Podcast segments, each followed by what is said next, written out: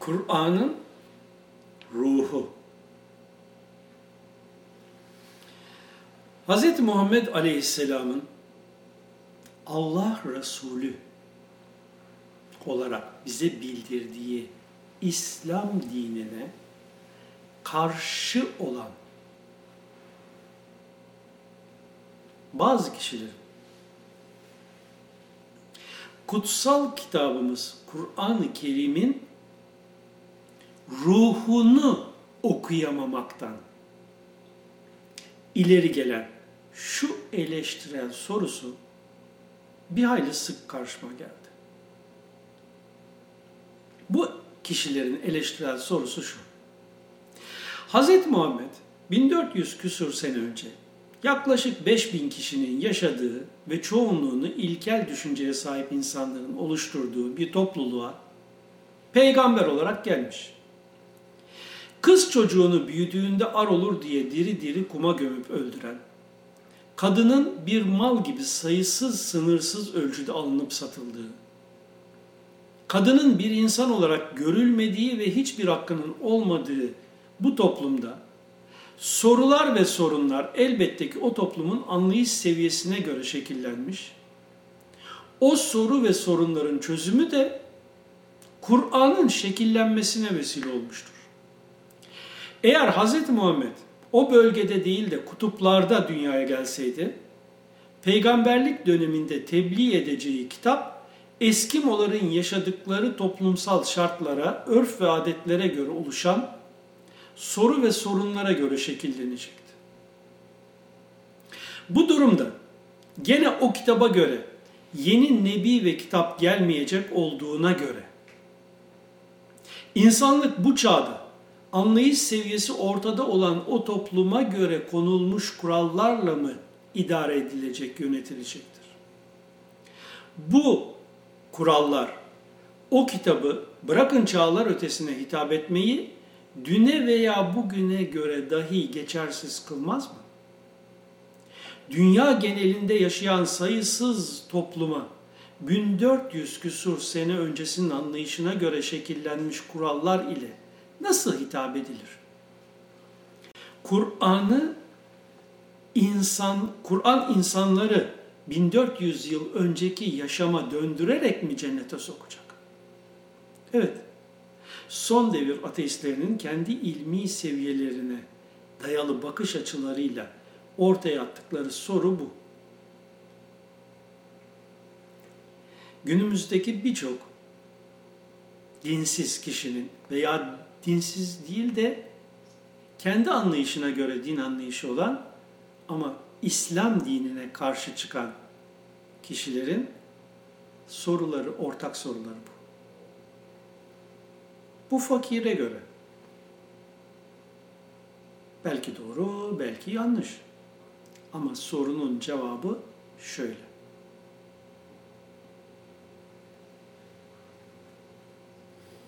Kur'an-ı Kerim'in ruhunu anlayanlara göre bu kutsal kitap, insanlık yaşadıkça onlara ışık tutacak ve ahiret saadetini sağlayacak bilgiler ihtiva etmektedir.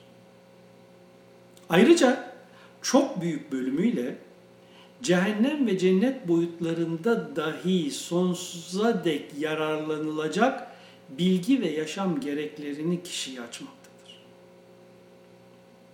Kişinin kendi hakikatını Allah ismiyle işaret edilenin ne olduğunu fark ettirmeye çalışmaktadır Kur'an-ı Kerim.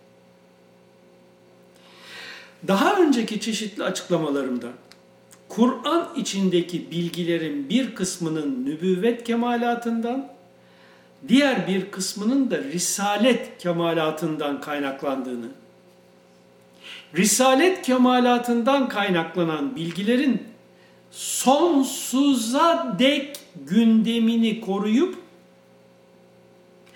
insanlara her boyutta yeni açılımlar kazandırabileceğini belirtmiştim. Risalet kemalatından tebliğ olunan, açıklanan İhlas Suresi, Fatiha Suresi gibi.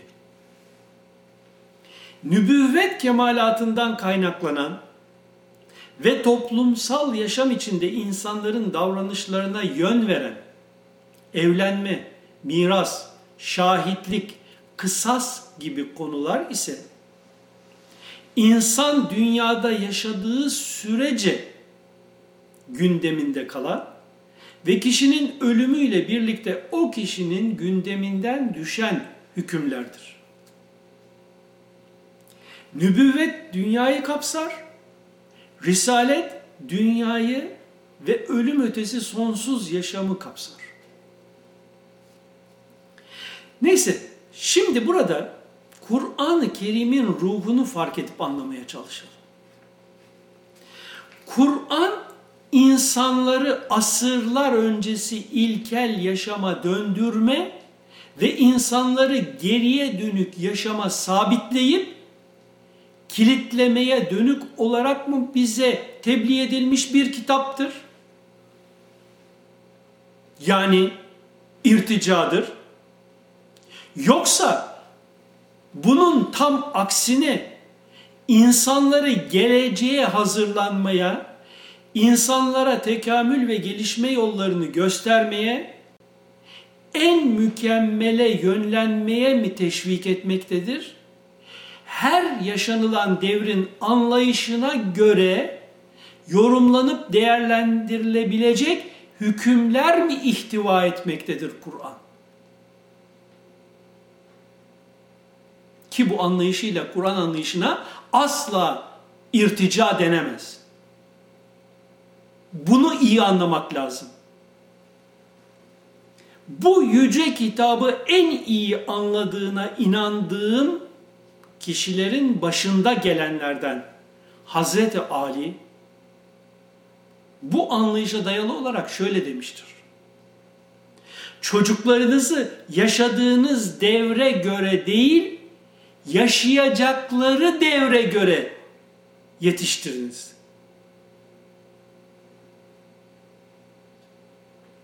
Kur'an-ı Kerim'i yaşanmış olan devre göre değil, yaşadığınız devre ve yaşanılacak devirlere göre değerlendiriniz. Yani çocukluğu ve gençliği Hazreti Muhammed Aleyhisselam'ın yanında geçip Kur'an'ın ruhunu ondan edinmiş olan zatın bakış açısıdır bu. Geleceğe dönük yaşam tarzı ve bakış açısı değerlendirmeleri. Eğer nübüvvet çeşmesinden toplumu sulayan hükümlere bakılırsa, bunların hepsi geçmişte ve o sıralarda adeta insan yerine bile konmayan, o güne kadar ticari seks metaı hükmündeki dişilere kadınlık haklarının edindirilmesi amacına dönüktür. Onların ticari mal olarak görülmeleri yasaklanmış, onlara eş olarak belli haklar edindirilmiş, toplumda kadının sözü geçmezken ona şahit olma hakkı teslim edilmiştir. Hiçbir miras hakları yokken mirastan pay alma hakları oluşturulmuştur Kur'an'da. Yani geçmişteki yanlış veya haksız uygulama ileriye götürülerek yeni haklar manzumesi oluşturulmuştur Kur'an'daki o hükümle. Şimdi lütfen izan ve basiretle anlamaya çalışarak şu gerçeği fark edin. Kur'an ruhu itibariyle eskide kalmayı önlemek, geriye dönüşü durdurtmak, haksızlıkları ortadan kaldırmak, insanları sürekli ileriye dönük değerlendirme yapmaya teşvik edici hükümler getirmiştir. Ayrıca benim kişisel kanaatim olarak kimseyi bağlamaz. Fakat Kur'an'ı daha gerçekçi değerlendirmeye vesile olur diye düşünerek belirtirim ki, Kur'an bu hükümleri getirirken dememiştir ki, bu hakları arttırıp eşitliği sağlamayın, burada kalın ve ileriye gitmeyin, kadınlar ikinci sınıf olarak kalsın, tekamül etmeyin,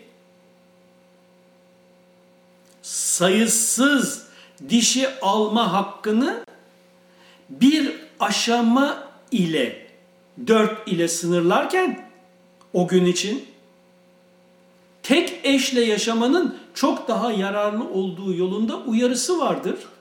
Ve bu hedef olarak gösterilmiştir.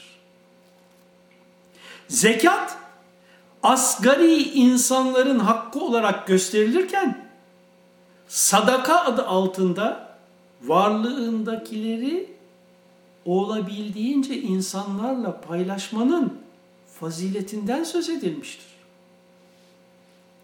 Yani kadına edindirilen haklar nihai son hak değil, son sınır değil, toplumun, erkeklerin ve kadınların tekamülü nispetinde geliştirilecek haklar manzumesinin temelidir.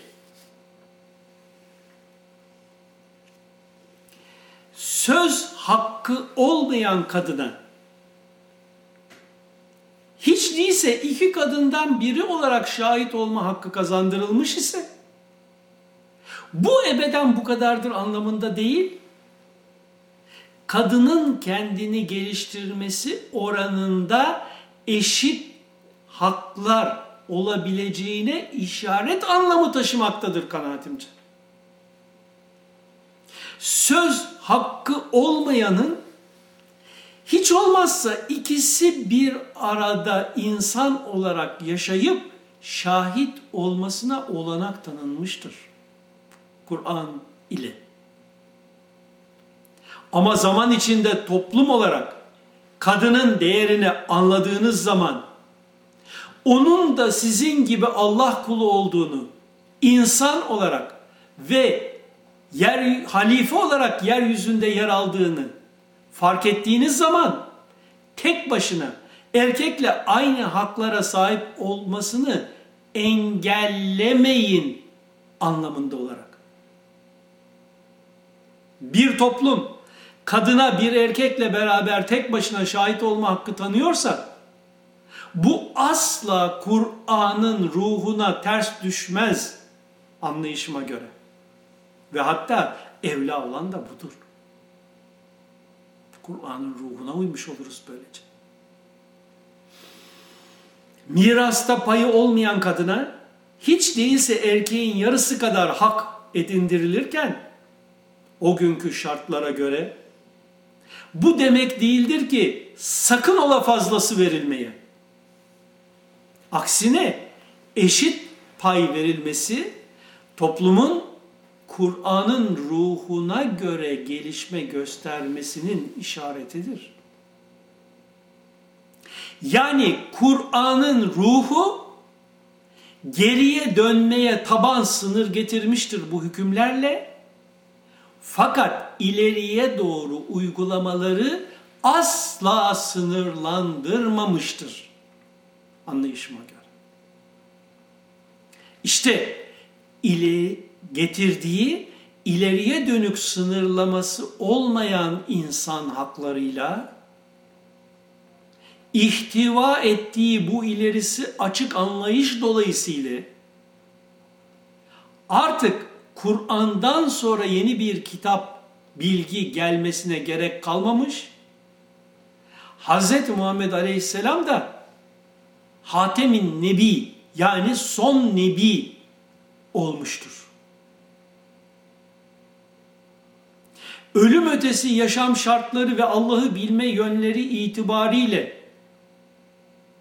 risalet yollu sistemi açıklayan Kur'an, nübüvvet yoluyla da insan haklarını o günün şartlarında olabildiğince iyileştirmiş, geliştirmiş ve bunları asgari taban sınır olarak tespit edip bunun zaman içinde daha da geliştirilmesini yasaklamamıştır. İşte bu temel prensip anladığım kadarıyla Kur'an'ın ruhudur ki o aziz kitabın sonsuza dek geçerliliğini ve başka bir kitap gelmesine ihtiyaç duyulmamasını temin etmektedir. Lütfen Kur'an'ın ruhunu anlamaya çalışalım. Kelimede, şekilde, harfte, yüzeysel anlamda kalmayarak. yirmi yedi Eylül bin dokuz yüz doksan sekiz